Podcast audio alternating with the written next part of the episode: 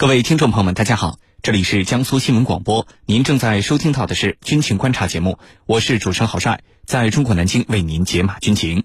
今天的军情观察，您将会听到的主要内容是：德国海军司令因为错误言论引咎辞职，他曾鼓吹要对抗中国。此外呢，我们还将和您关注菲律宾斥巨资购入美制的黑鹰武装直升机，这个动作都有哪些含义呢？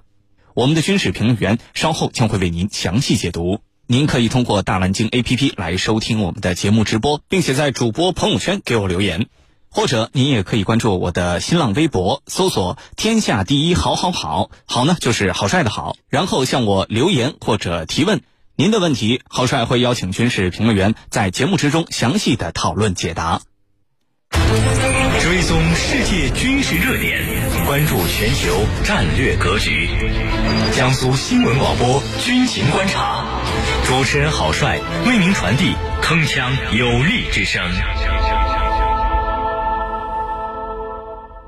今天节目之中，我们邀请到的两位军事评论员分别是军事专家陈汉平和军事专家袁周。军迷朋友们，大家好，我是陈汉平。军迷朋友们，大家好，我是袁周。首先来看到第一条消息。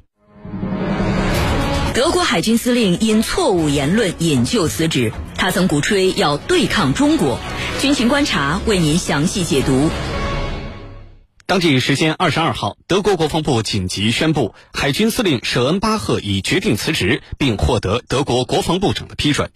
舍恩巴赫被曝近日在印度的一场闭门会议上声称，克里米亚不可能再回归乌克兰，而且呢，鼓吹用尊重俄罗斯的方式换取其和西方一同来对抗中国。这些言论呢，引发了舆论哗然和乌克兰的愤怒。德国政府紧急与其言论撇清关系。那么，舍恩巴赫的引咎辞职到底说明了哪些问题呢？接下来，郝帅邀请军事评论员和您一起关注。陈老师，首先呢，请您为我们介绍一下。这个舍恩巴赫到底是一个什么人物、什么来头？他之前为什么要公开发表啊？包括这个中国威胁远大于俄罗斯啊，鼓吹要对抗中国等等一些争议的言论呢？那我们来看看德国海军司令啊，这个舍恩巴赫他到底是一个什么样的人？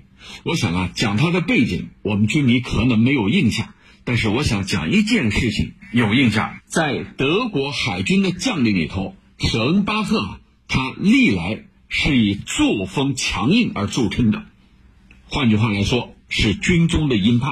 他呢非常主张对中国要采取强硬的措施，而且是整个鹰派里头的鹰派啊，鹰派里头的代表人物。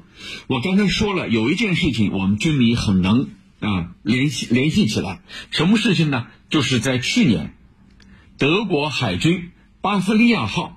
进行了一次亚太之行，这个亚太之行啊，是其中穿越了南海，对我们是非常不友好的。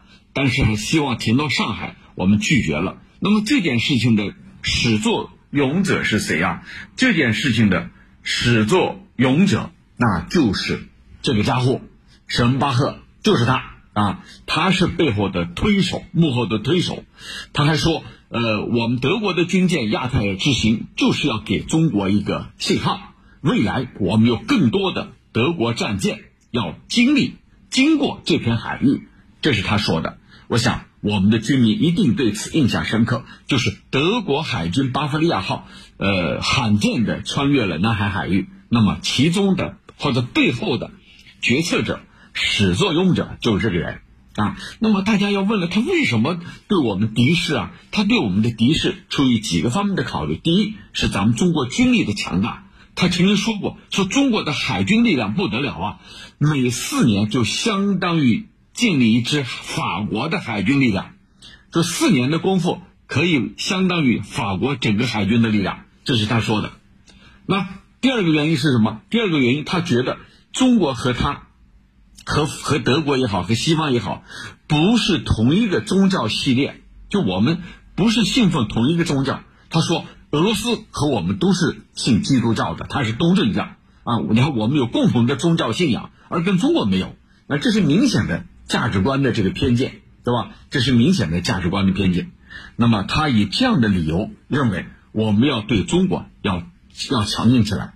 那么他所说的得罪了哪些方面？首先，你得罪了整个德国的国防体系，因为你跟德国的国防体系的观点是不一致的，所以德国国防部长秒批。什么叫秒批？马上批复了他的这个辞职请求，你赶紧走人，而且强调他的话不代表德国的国防部门，不代表德国政府的意见啊！秒批，很快就批准了。那么还得罪什么呢？那很显然中国呀，对吧？你要说拉拢俄罗斯对付中国，你不是得罪中国吗？你还要还得罪了谁啊？得罪了乌克兰，乌克兰方面非常恼火啊，而且还召见了德国。驻乌克兰的外交代表啊啊，对此啊讲了一大堆的狠话，说你德国这个样子啊，你是在这个违背你自己的这个信念啊，你是呃这些做法呃让我们觉得非常的迷茫，我们搞不清楚你到底是啥意思。那这些就可以看出来，乌克兰也是很恼火的啊。那么因为国防部长呃。舍恩巴赫的这番言论，导致了整个 啊这个很多国家都表示不满。这个乌克兰外交部长还提出抗议，说是绝对不可接受的。舍恩巴赫啊这个话是绝对不可接受的，这是乌克兰外交部长说的啊，召见了德国驻乌克兰的大使，可见啊乌克兰方面是非常恼火的。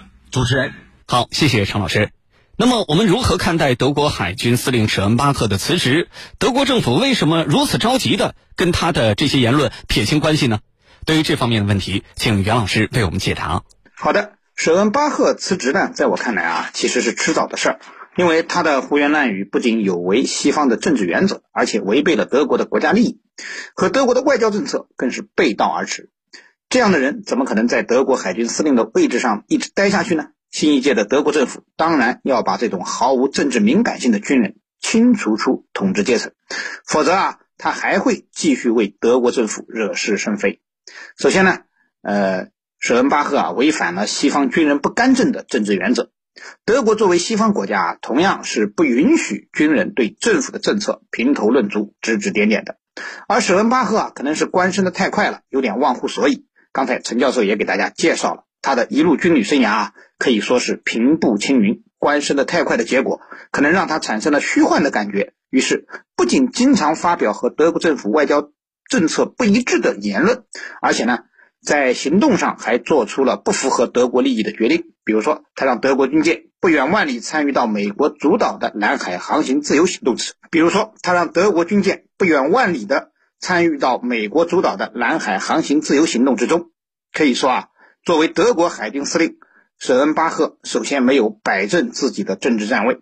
作为军人，主要是执行政府的决策，而不是发表和政府背道而驰的观点，更不是随便的干预政治。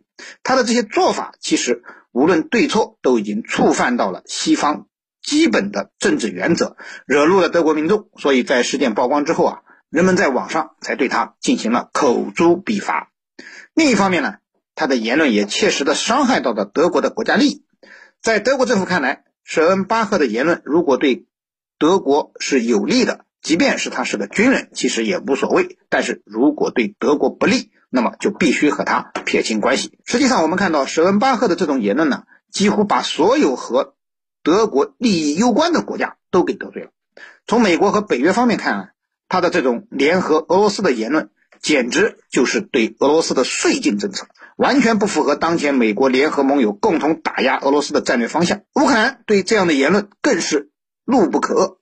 呃，到目前为止呢，呃，北约大国中啊，可能只有德国是明确拒绝给乌克兰提供武器方面的援助了。这还不算，德国海军司令还要说通过承认俄罗斯对克里米亚的占领去讨好俄罗斯。乌克兰当然无法接受，已经召见了德国大使，表达了强烈的抗议。对于俄罗斯来说呢？舍恩巴赫的这个观点其实也无法接受，联合俄罗斯来对付我们中国，对付完中国呢，还是会轮到俄罗斯。俄罗斯我们知道对西方已经完全失望了，不可能被舍恩巴赫这样的理论所误导。从德国政府来看，他这个表态啊，完全不符合德国的外交政策。德国一方面并不想参与到美国主导的围堵中国的行动当中，而是希望啊和中国发展关系，来维护德国的经济发展利益。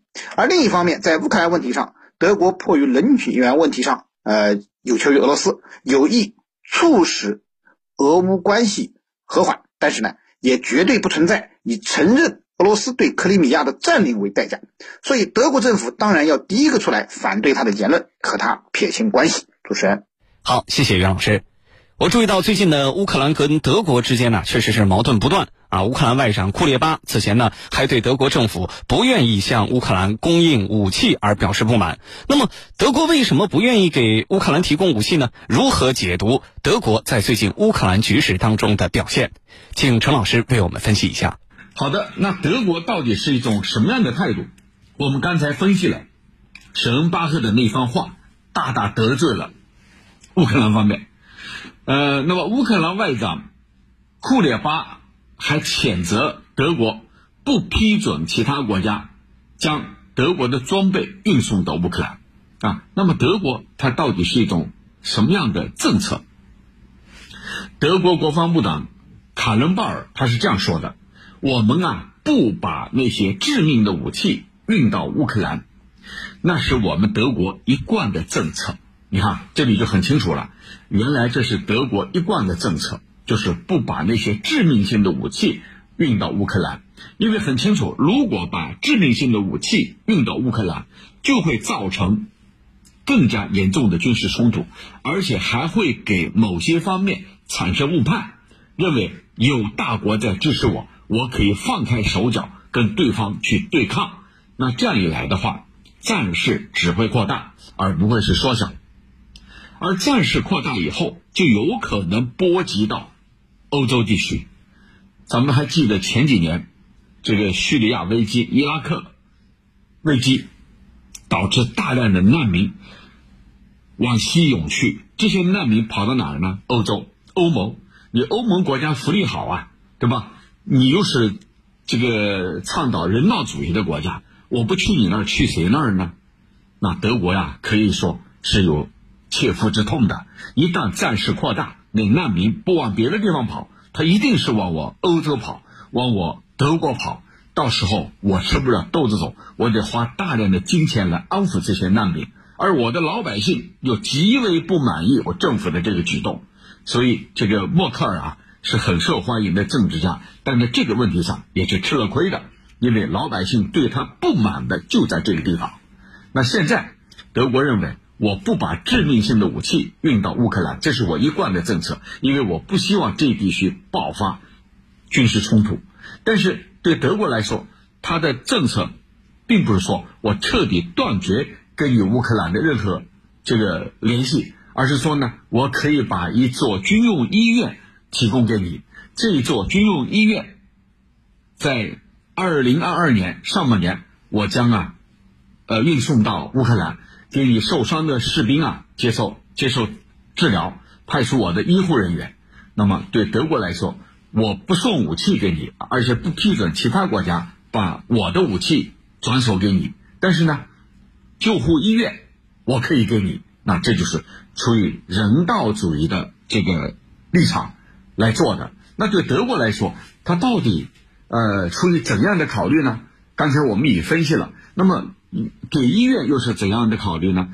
提供医院，其实也就是说，我尽可能的也不得罪你乌克兰，更不得罪你美国方面啊。我呢，并不是说，呃，这个彻底和我无关，我还是提供一些医院。一旦你真的打起来啊，我也可以做一些这个后勤方面的这个服务。但是德国很清楚，这个仗根本打不起来，只是美国在故意炒作这些地区的局势而已。而美国要达到自己的目的，北约靠什么存在？在美国看来，就是因为这一地区的局势紧张，俄罗斯对北约国家构成的威胁，所以才有必要存在。因为很多人说华约都解体了，你北约留着干什么？那美国可不是这么看的，他需要把这一地区的局势给炒热起来。